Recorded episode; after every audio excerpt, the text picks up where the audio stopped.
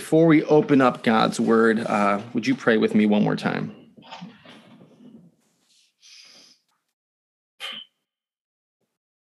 Father God, we've reached that point in our worship of you where we, with expectant hearts, will hear from you.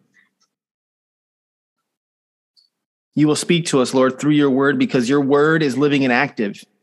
And we know when the Bible speaks, you speak. And so give us ears now to hear your truth, to hear your voice. You tell us that the sheep hear the voice of the shepherd. And so we ask now that we would hear you. We ask that your truth would be precious to us piercing to us. That it would wound if it needs to wound, it would heal what it needs to heal, that it would build up, encourage, edify, and exhort us. God, I'm reminded that what we are doing right now is foolishness to the world. But we know, Lord, that it is your infinite wisdom. That the wisdom of God is foolishness to the world. Father, for any hearts that are here this morning that are slumbering, we pray that your voice would wake them up. For hearts that are cold, that they would be warmed. For hearts that are dead, that they would be brought to life. The words of my mouth would be pleasing in your sight, Lord. Holy Spirit, go forth now and do what only you can do.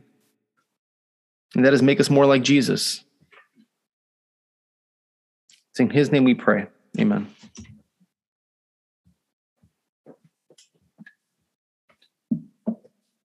So, about 10 years ago, maybe a little bit more, I found myself sitting in Walker Brothers about to have breakfast with another Christian brother.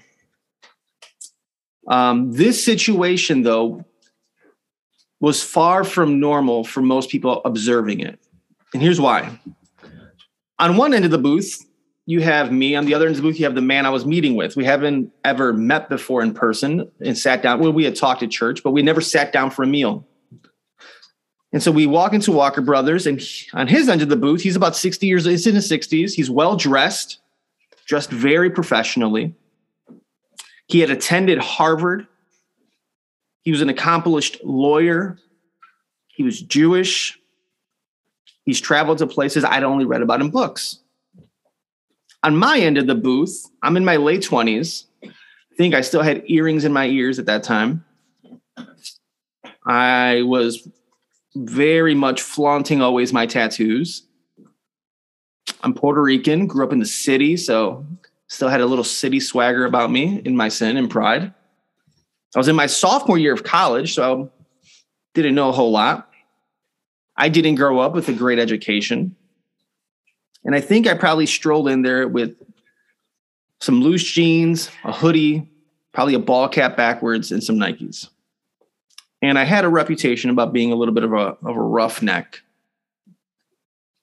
People probably thought I was sitting with my parole officer, to be honest, or my lawyer. Um,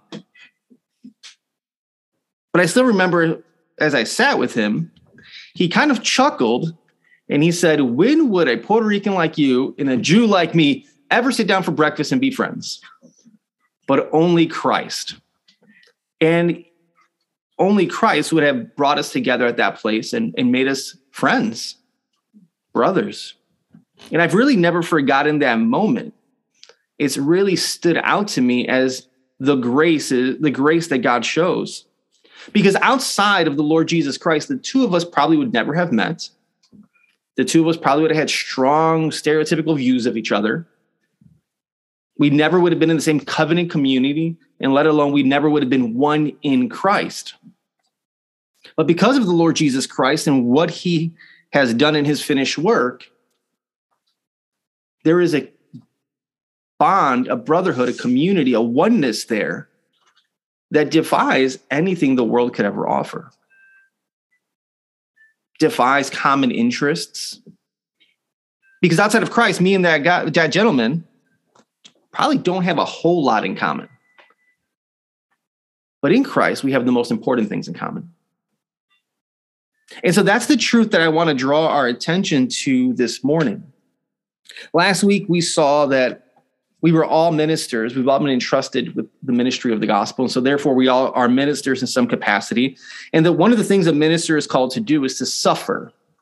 But this week, we're going to see that as ministers, we're called to be stewards of the message of Christ.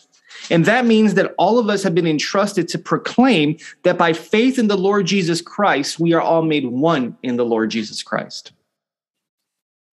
By faith in the Lord, we are entrusted to proclaim that by faith in Christ, we are all one in Christ. So if you have a copy, if please turn with me your copy of God's word, we're going to look at Colossians chapter 1, verses 25 through 27. Colossians chapter 1, verses 25 through 27.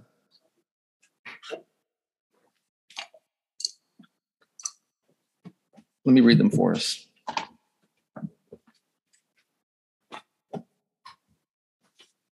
Of which I was made a minister according to the stewardship from God given to me for you, so that I might fully carry out the preaching of the word of God. That is the mystery which has been hidden from the past ages and generations, but has now been manifested to his saints to whom God willed to make known what is the riches of the glory of this mystery among the Gentiles, which is Christ in you, the hope of glory. the first point this morning I want us to see is that we are stewards by divine commission. We are stewards by divine commission. We see this in verse 25, of which I was made a minister according to the stewardship from God given to me for you. Paul recognizes, Paul states here, makes it clear, which he did earlier in this letter, that he has been commissioned by God. God is the one who has called him to be this minister. Again, just by just to kind of summarize what we looked at early on in this series, Paul never sought this out. He never filled out a job application to be a minister. He wasn't interviewed and selected from a pool of other ministry ministry candidates by the apostle search committee. He didn't take a bunch of personality tests and spiritual gift tests to see if he matched the profile that they were looking for. No, it says here, of which I was made a minister. And I love the fact that it says he was made a minister because it means that from eternity past, not only was Paul called unto salvation, but he was called unto this being of a minister. It's part of what the Lord had in mind always for Paul. So in First Timothy chapter 1 verses 12 through 14 it reads Paul writes, I am grateful to Christ Jesus our Lord who has strengthened me because he regarded me faithful, putting me into service even though I was formerly a blasphemer and a persecutor and a violent aggressor, yet I was shown mercy because I acted ignorantly in unbelief. And the grace of our Lord was more than abundant with the faith and love which are in Christ Jesus. Paul recognizes and he makes clear that it was God who put him into service. He wasn't, he didn't apply, he was appointed. He was a minister by the sovereign will of God. And because he was made a minister, that means that he is a man under orders. And that's important for us to recognize because you have not only been called unto salvation, but you have been called unto the ministry. Paul was called to that in the capacity of it as an apostle. But each and every one of us have been called to the ministry of the saints. It's in Ephesians chapter 4, we see that. By the sovereign will of God, you are saved unto service. But Paul wasn't just made a minister. We also see here that he was entrusted by God, which is what we see by that word stewardship. According to the stewardship from God given to me for you. Now, this was really interesting. I, I must have totally forgot my Greek pro, for I guess because as I looked up the word stewardship, I recognized it was made up of two words, oikos and nemo. Which means oikos means house and nemo means to manage. And I never realized that because I eat that yogurt all the time. I never realized that yogurt really meant family or home. Um, just the weirdest thing to realize. Paul, as a steward, is saying that he has been entrusted to manage the household of God. As a steward, he's called. So the church is referred to as the household of God. In First Timothy chapter 3, verse 15, it reads, But in case I'm delayed, I write to you so that you will know how you ought, how one ought to conduct himself in the household of God. And so Paul recognizes as a minister, I am supposed to manage, care for this household that belongs to God. Now it's interesting because stewards in that time were typically slaves and they managed the home, home and affairs of their masters. So think about this. A steward is completely responsible for all that's been entrusted to them, but none of it actually belongs to them. So he has the responsibility, but not the ownership, because the household of believers belongs to God. Paul has simply been entrusted to care for them. Now, in verse 25, right, he says, Given to the stewardship from God given to me for you. So you there is interesting, and we're going to unpack this more in the service. You, at first glance, you would think of the Colossian church. And that's true, but there's even a more direct meaning, I think, that's being hinted at. And so I think to unpack that, that we need to look at Acts chapter 9. And in Acts chapter 9, verse 15, we see specifically this stewardship that Paul's been given. Acts chapter 9, verse 15. This is at the conversion of Paul. But the Lord said to him, Go, for he is a chosen instrument of mine to bear my name before the Gentiles and the kings of the sons of Israel. So we see there that Paul is being called the apostle to the Gentiles.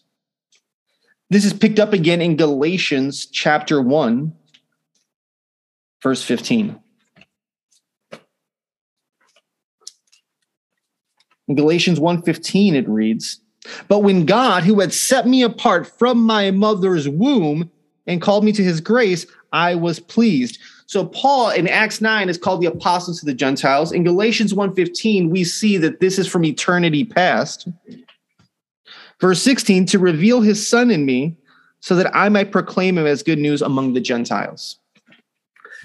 So what we're seeing here in Ephesians uh, in Colossians 1:25 is that Paul is called to manage the church in a general sense, but especially in this passage is talking specifically about his ministry to the Gentile believers. We're going to develop that idea more in verse 27 when we get there.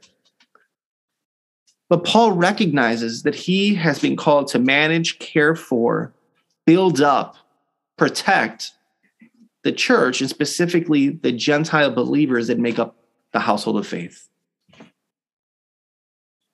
And then he goes on in verse 25 so that I might fully carrying out the preaching of the word of God. Fully carry out. I must fulfill this. I must complete it. I must see it to its end. What I love about Paul is that he challenges me to make sure that I'm a man of singular focus and conviction. He challenges all of us to that. Do you realize how many really good ministry initiatives Paul could have done? Paul could have had so many great ministry initiatives. Paul really could have probably hunkered down in one of the places that he visited and developed a mega church. And think about all the good he could have done in that community. He could have equipped so many people and sent them out. He could have helped. But no, Paul's like, no, I've been given orders by God. I am called to take the gospel to the Gentiles. And so, hey, I could stay here and probably do really good work, but I got to keep, I got to keep it moving. I got to make sure the gospel reaches every corner. God had called him to do something and he would make sure that it was completed. Paul was not the kind of man who would partially do something, start something. If he began it, he would finish it. He knew that he was called to be the mouthpiece of the living God. And so he therefore was resolved to carry it out. He was going to preach until his mouth worked no more. And you know what's beautiful? I love hearing is that he did he completed it. What God had called him to do, Paul completed by the strength that God has given him. Second Corinthians is Paul's final letter before he dies. It's the passing off of the baton to young Timothy. And in chapter 4, verse 7, he says, I have fought the good fight. I have finished the course. I have kept the faith. In the future, there is laid up for me a crown of righteousness, which the Lord, the righteous judge, will award to me on that day. Paul understood God had called him unto salvation, that God had called him to be a minister, that God had called him to be a steward unto the Gentiles, and that he was to preach and preach and preach so that people would come to faith in Christ.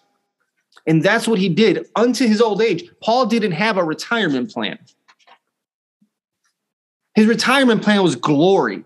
I'll retire when I am in the presence of Christ Jesus. But until then, if there is strength in my body, I'm going to proclaim Christ.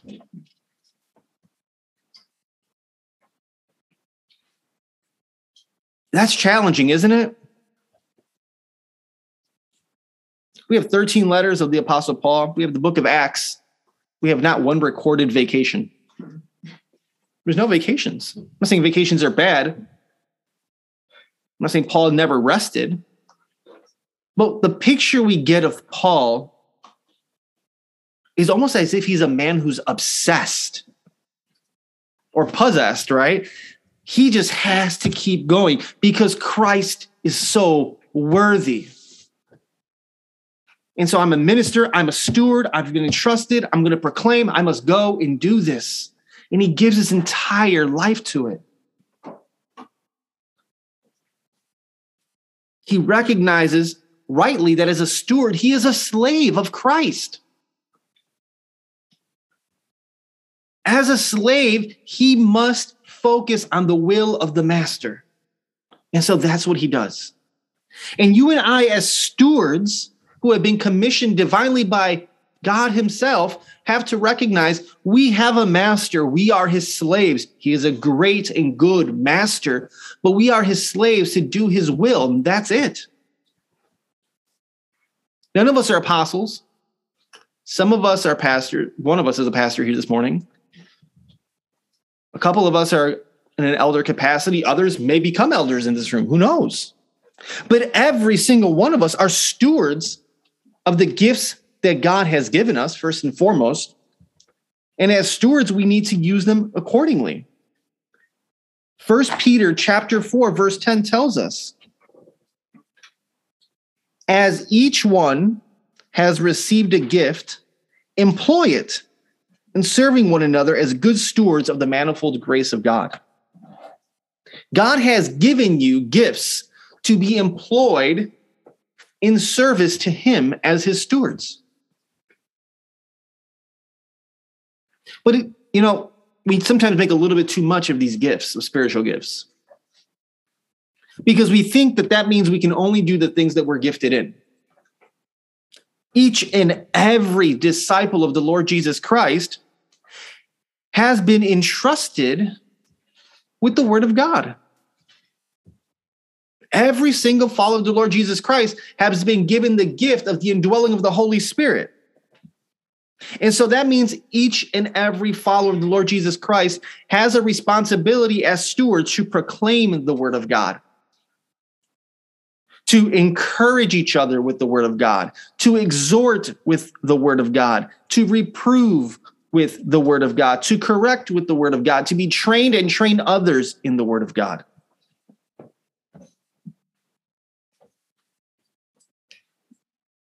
That is our ministry. The book of Titus, if you would, chapter 2 is a very powerful chapter. And I want you to hear Titus 2 11 through 15. For the grace of God has appeared, bringing salvation to all men, instructing us that denying ungodliness and worldly desires, we should live sensibly, righteously, and godly in the present age, looking for the blessed hope and appearing of the glory of our great God and Savior Jesus Christ who gave himself for us that we might that he might redeem us from all lawlessness and purify for himself a people of his own possession zealous for the good works. Here's the kicker verse 15 these things speak and exhort and reprove with all authority. Let no one disregard you. We all have that responsibility. We all have that responsibility to steward that First Peter 3:15. But sanctify Christ as Lord in your hearts. Always being ready, let me repeat that, always being ready to make a defense to everyone who asks you to give an account for the hope that is in you, yet with gentleness and fear. You are a steward of the gospel of the Lord Jesus Christ. And so we must be and not only the gospel, but the entire counsel of God. And so we have a ministry of the word.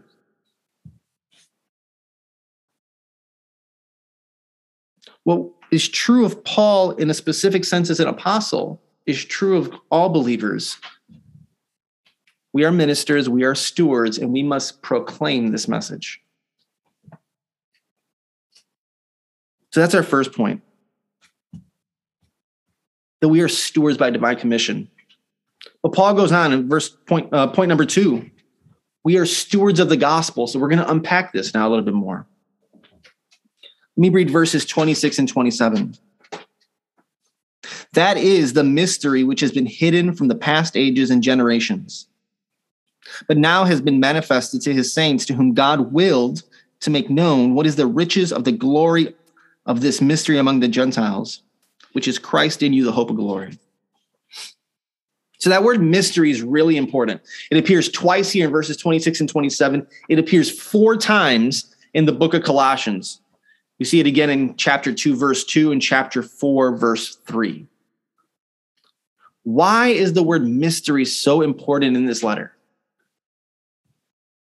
It's important because the false teachers that were seeking to infiltrate the church were espousing that they had some kind of secret knowledge, mysterious knowledge that was beyond the word of God and beyond the teaching of the apostles. So Paul's taking this notion they have and using it against them. And see, it wasn't just the, the false teachers infiltrating the church. During the Roman Empire, there was this idea that of, of mysterious teachings, and it was associated with a special knowledge. Only a few had that special knowledge, but you could access it for a price. And so you would pay a fee and they would disclose this secret knowledge to you. So Paul takes it, flips it on his head, and he says, You know, God has actually the true secret knowledge, the true mystery, and it's free of charge. God will reveal it to you completely free. You don't have to earn it, you don't have to purchase it, you just have to receive it. Now, the word mystery, what does it mean though? Biblically, as we look throughout the, the scriptures, and it, it appears, I think, nine times in the book of Daniel, it carries the sense of some knowledge that God alone has, and up to this point has not disclosed it to his people. And it's often used with God's plan of redemption. There is something regarding the unfolding plan of redemption that God knows and has not yet revealed, but will. Daniel chapter 2 is a really good example of this. In Daniel chapter 2, verse 28, it reads However, there is a God in heaven who reveals mysteries, and he has made known to King Nebuchadnezzar what will take place in the last days. This was your dream and the visions of your head while on your bed. It is God who makes known the mysteries. See, during Daniel's time, you know, the king had had these dreams. None of the wise men he had in his court could figure it out. None of the conjurers, magicians, or diviners were able to tell the king what it meant. The only person who could tell the king what his dream meant was Daniel. And the only reason Daniel could do it was because God had revealed to Daniel. We're going to see what this mystery exactly is in a few minutes. But I think what's really important for us to understand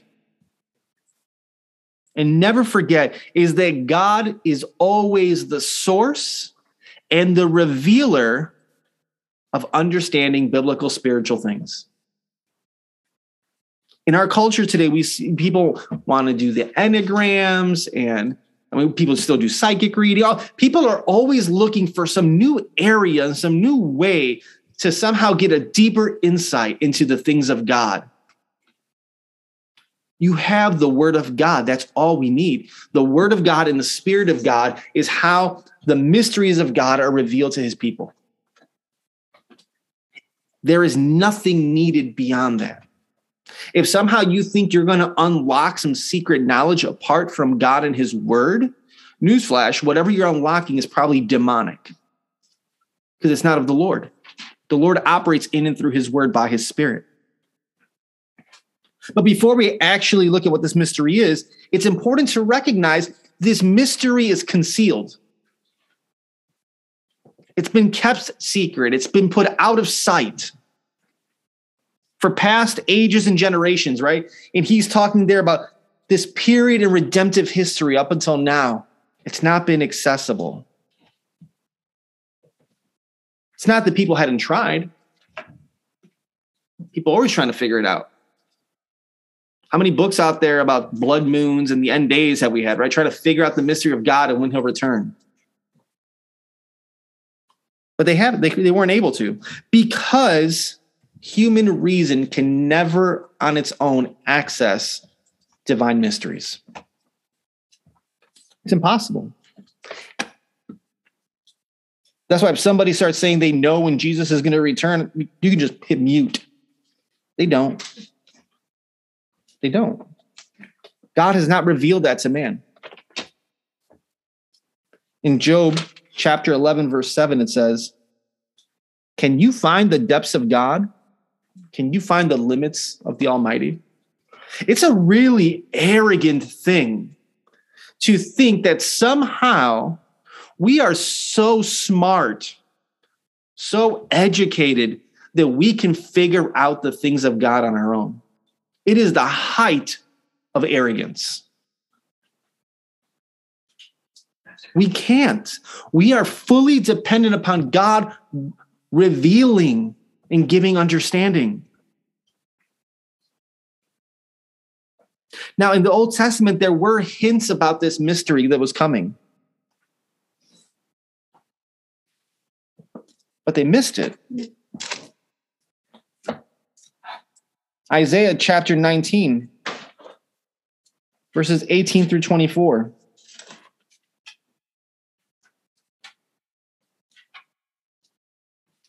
In that day, five cities in the land of Egypt will be speaking the language of Canaan and swearing allegiance to Yahweh of hosts and one will be called the city of destruction. In that day, there will be an altar to Yahweh in the midst of the land of Egypt, and a pillar to Yahweh near its border.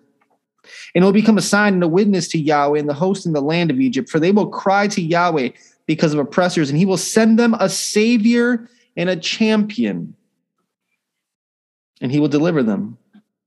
Thus, Yahweh will make himself known to Egypt, and the Egyptians will know Yahweh in that day. They will even worship with sacrifice and offering, and they will make a vow to Yahweh and pay it. We see that there. There's there's a savior coming. There's a hint of it. And that's littered throughout the entire Bible. Isaiah 53, another hint at the promise of the coming of the Messiah. There were hints of what this mystery is. There was a savior coming and what he would accomplish. But they missed it. It was not fully put into sight. But now, at this point in redemptive history, when the Lord Jesus Christ comes, when God the Son takes upon flesh in the incarnation, Colossians tells us now it was when God willed to make known. I don't know about you, but I read verse 27 to whom, or verse 26, but now has been manifested. This is a climactic statement. It's saying we have now reached a point in history when everything has reached that point. The mystery, everything, it's now arrived. But it's interesting, even though God has revealed the mystery, do you see how not everybody can see it? Verse 26 But now has been manifested to who? His saints. That's who he's willed to make it known his holy ones, the ones he has set apart, the ones that he has called unto salvation. That's the people who have eyes to see it because, again, human intellect profits nothing. Natural man cannot discover the things of God. God must give us new life. He must give us a new heart and new spiritual eyes to see what is in front of us, what has been revealed. Natural man trying to see what has been revealed that is called the mystery of Christ is no more possible than someone who's blind trying to be able to appreciate a rainbow. They don't have the eyes for it. It doesn't diminish the beauty and magnitude of what's been revealed, what's there, but they don't have eyes to see it. God must give them eyes to see this revealed mystery. Again, that's how all truth always works. You must be born again to understand the things of God. So now let's begin to understand what this mystery is. And we got to look at one more Old Testament passage to really understand, because I really want you guys to see that it was told of old. It's not some new thing that people are like, where did that come from? It's been there. Go to Isaiah, Ezekiel chapter 36.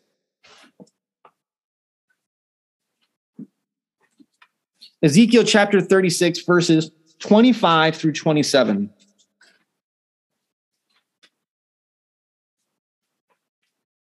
Then I will sprinkle clean water on you, and you will be clean. I will cleanse you from all your uncleanliness and from all your idols. Moreover, I will give you a new heart and put a new spirit within you.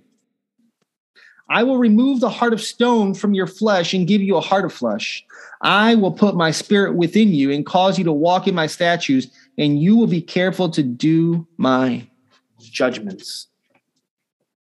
This mystery that Paul is about to unpack has been there all along. God has always been saying, specifically Yahweh, right? Because it's a covenant promise. This is passage in Ezekiel is part of the new covenant.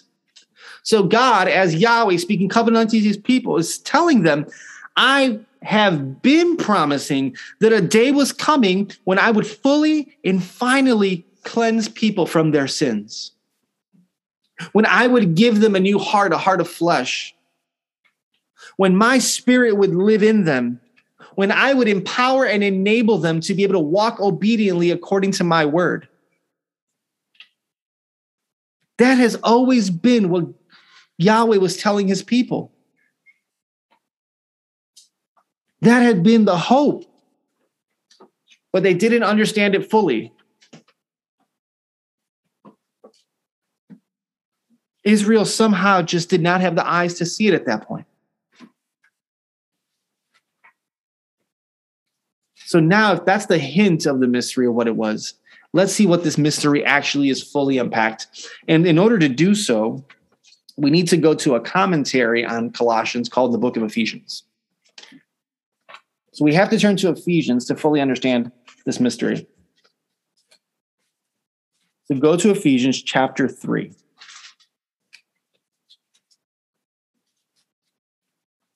We're going to read verses 1 through 7.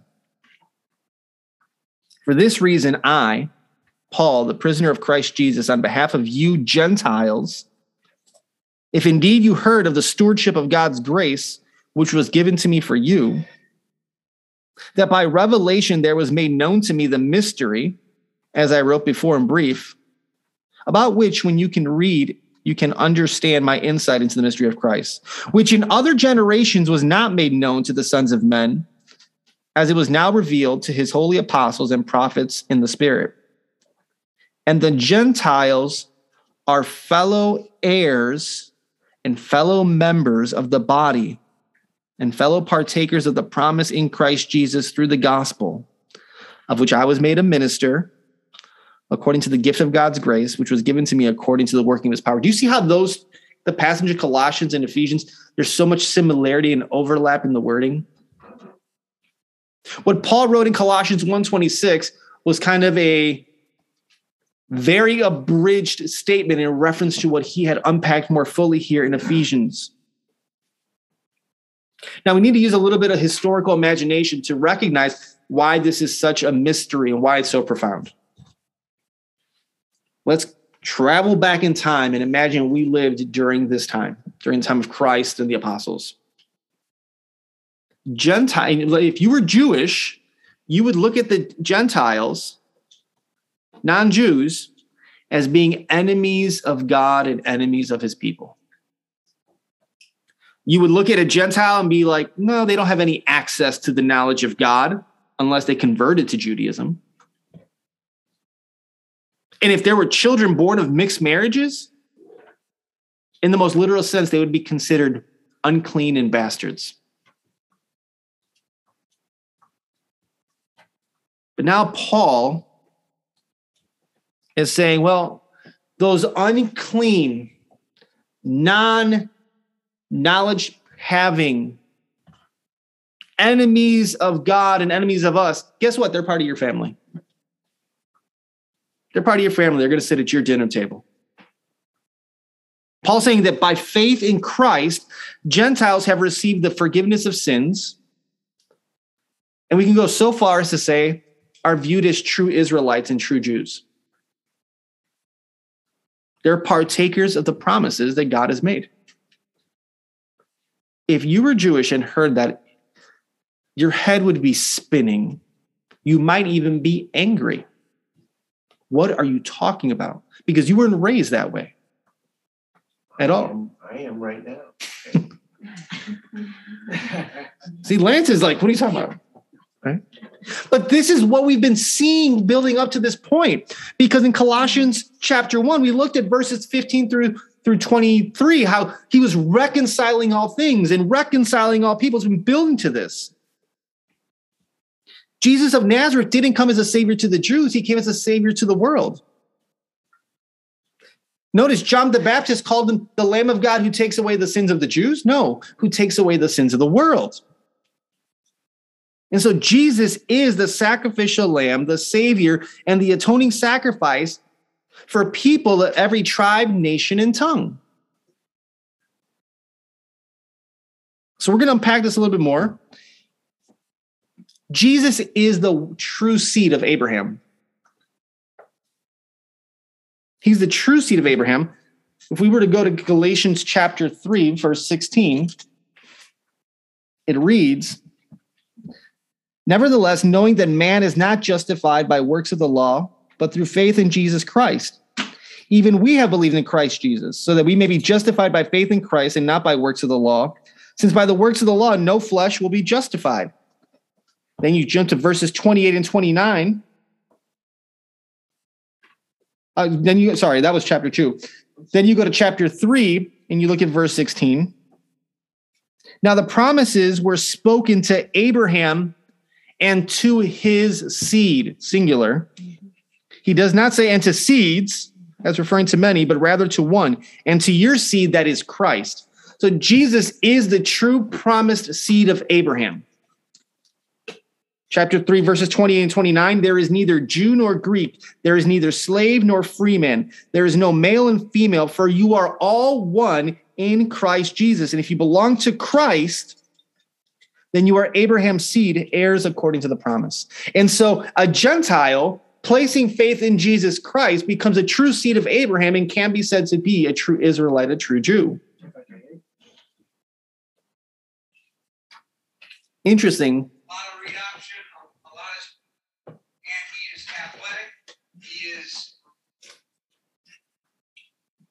Interestingly, the Jews look back to Abraham, his father Abraham, but that promise in Genesis, the promise that God made to Abraham, Abraham wasn't considered a Jew yet. There was no Israel yet. Genesis, the promise in Genesis chapter 12, verse 3. And I will bless those who bless you, and the one who curses you, I will curse. And in you, all the families of the earth will be blessed. All the families, not just the Jewish families, all the families on the earth will be blessed through Abraham. Because when Abraham's true seed, which is Christ, comes, everybody who by faith in Christ becomes the seed of Abraham. And so this mystery is that what every what the Jews thought was simply for them is actually for the Gentile as well through Christ. That is a great mystery and would have caused a lot of conversation back then, to put mildly. But look at how he describes it. I love how Paul describes this. This mystery in verse 27 what is the riches of the glory riches of riches right? He wants to heighten the value of this mystery. It's riches and glory right? A term that's simply typically just used for god alone is being used to describe this mystery because what god has done is so rich and so glorious and it shows us about who he is and his richness and glorious. And what is he then he tells the gentiles that are hearing this which is Christ in you. You imagine a Gentile being told Christ is in you? Imagine the Jew hearing Christ is in him. That's an amazing thing to say that Christ lives in every single person who has come to faith in him by his by the Holy Spirit. When you repent and believe on the Lord Jesus Christ, he will indwell Jew and Gentile by his Holy Spirit. That was true in Paul's day, it's true today. Christ in you. Like, I really want you to marvel at that. If you're sitting here today and you truly are a follower of Jesus, he is living in and through you by his Holy Spirit. In that sense, we are all supernatural beings. It's so important. That phrase, Christ in you, those three words are so important because it means that we are now defined by what God has done through the life, death, burial, and resurrection of Jesus. It means that we are now defined by the relationship God has given us through his son.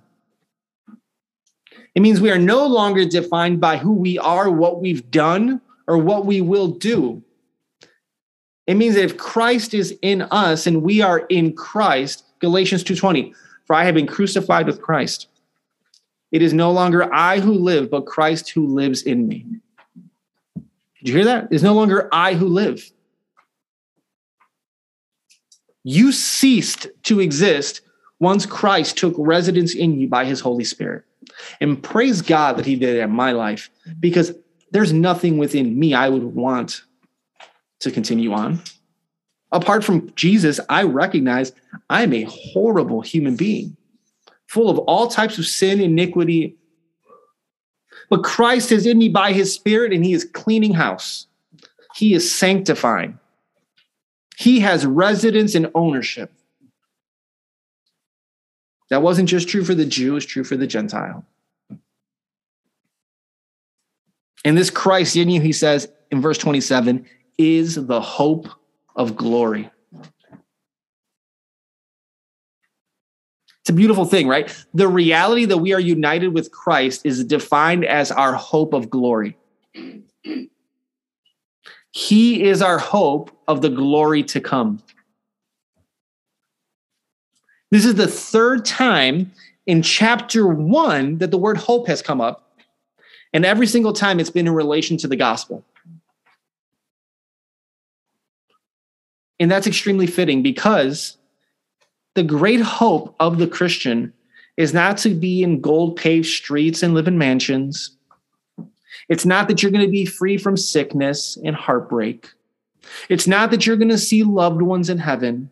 The great hope and glory of heaven is that we will be able to worship and enjoy God unhindered through Christ.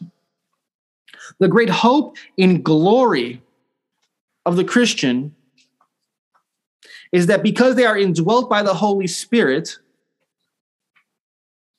they will surely be resurrected as Christ was resurrected. They will be raised up, they will be glorified, and they will be seated with him in glory. And once we are there, we are going to be enabled to see, behold, the glory of God in the face of Christ. When Moses could only see in part, in part we will see in the in fullness in the face of Jesus. In a dying world with so much darkness and sin and, and heartache. And I'm talking about the time back then for the Colossians.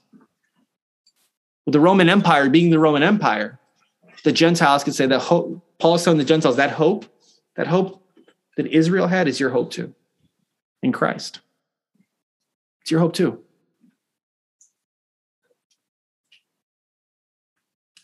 So we're going to try to land the plane here. This is the message that the world needs to hear.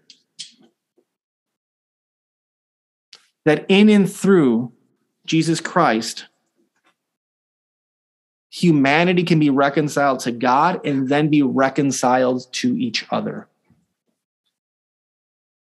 There's so much arguing and talk about how we're divided by race, how we're divided by socioeconomic brackets, how we're divided on what gender is and sexual orientation and everything else. And the world has its proposed solutions. Well, certain groups need to acknowledge your privilege and repent of it. Well, you know, there's been so much inequality, we don't need equality anymore. We need equity. Or, you know what? You need to read all the newest sociological and anthropological books to better understand the experience of those people that you are unable to understand. In undergirding all of this is something some people that's there's this moving new trend underneath all of this that's saying if you're not doing any of those things, you're not having empathy. Now, I want to draw a distinction here because I don't think this has hit the mainstream yet, just like some of these other ideologies have been brewing for a while. There is a push to do away with the word sympathy and replace it with empathy. And it's important because if you make that move and you adopt it and you choose empathy over sympathy, then by default, all those things we talked about, privilege, social, you have to accept it. And here's why. Sympathy means we acknowledge someone else's pain or situation. But empathy says, I'm going to choose to feel that pain with you. So here's an example sympathy would say, I care about you if someone's in a rough situation. Empathy says, I'm hurting with you. Now that sounds pretty good. Sounds really loving. I'm hurting with you. I'm in it with you but it's dangerous. Because what empathy is saying is you need to be able to step into their shoes in order to be able to see it through their eyes. Do you see how this creates the racial divide? So much of what we're talking about these days. But if you step into their shoes and you see it from their eyes, you're not, how do you know that you're not, you're at that point, you're not able to objectively see if they're wrong? I have little children my children and anybody who's had children would want me to see something from their position, but because of the vantage point I have, I can see sometimes that they're wrong. Little kid will tell you from their vantage point, vegetables are bad. Should I be empathetic? You're, you know, let me come down to your level. Yeah, broccoli is a horrible thing.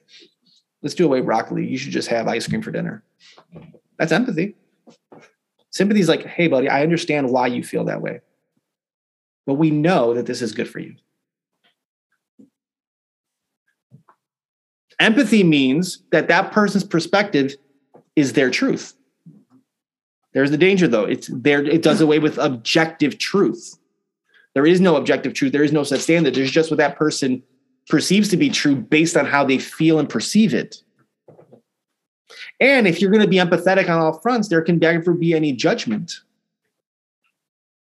But then if there's never any judgment, how do you evaluate whether the situation is because maybe that person got themselves into it by wrong choices? And so the shift of language, the shift to take empathy and and make it the new term and do away with sympathy, in many ways is the Trojan horse to so many false teachings. Which is interesting because the word sympathy really means to suffer with, to have compassion. Sympathy doesn't mean we completely identify with the person.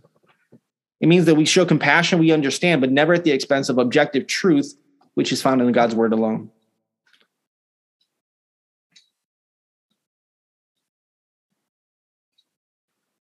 Biblically, we have to understand that we can be sympathetic to so many of the things going on in the world. But the objective truth is the gospel of the Lord Jesus Christ by the only way that there can be reconciliation to God or reconciliation among people. Empathy would never have allowed Jew and Gentile to be one in Christ. Never. Never at all. It's a Trojan horse. This is why the gospel is so scandalous, especially in today's culture. Because it says, despite what you feel, despite what you think, despite your experiences, at the foot of the cross, everybody's the same, sinful, and needs and can only be reconciled through the shed blood of the Jesus of Jesus Christ. This revealed mystery that Paul talks about is the only way for true healing and true unity to come about. But it has to happen vertically before it ever happens horizontally. People want unity without God, it's impossible. There is no other way. The gospel and the gospel alone is the solution.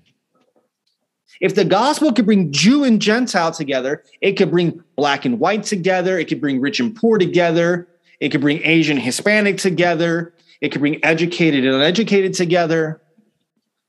Because if the gospel can bring holy God and sinful man together, it sure can bring people together.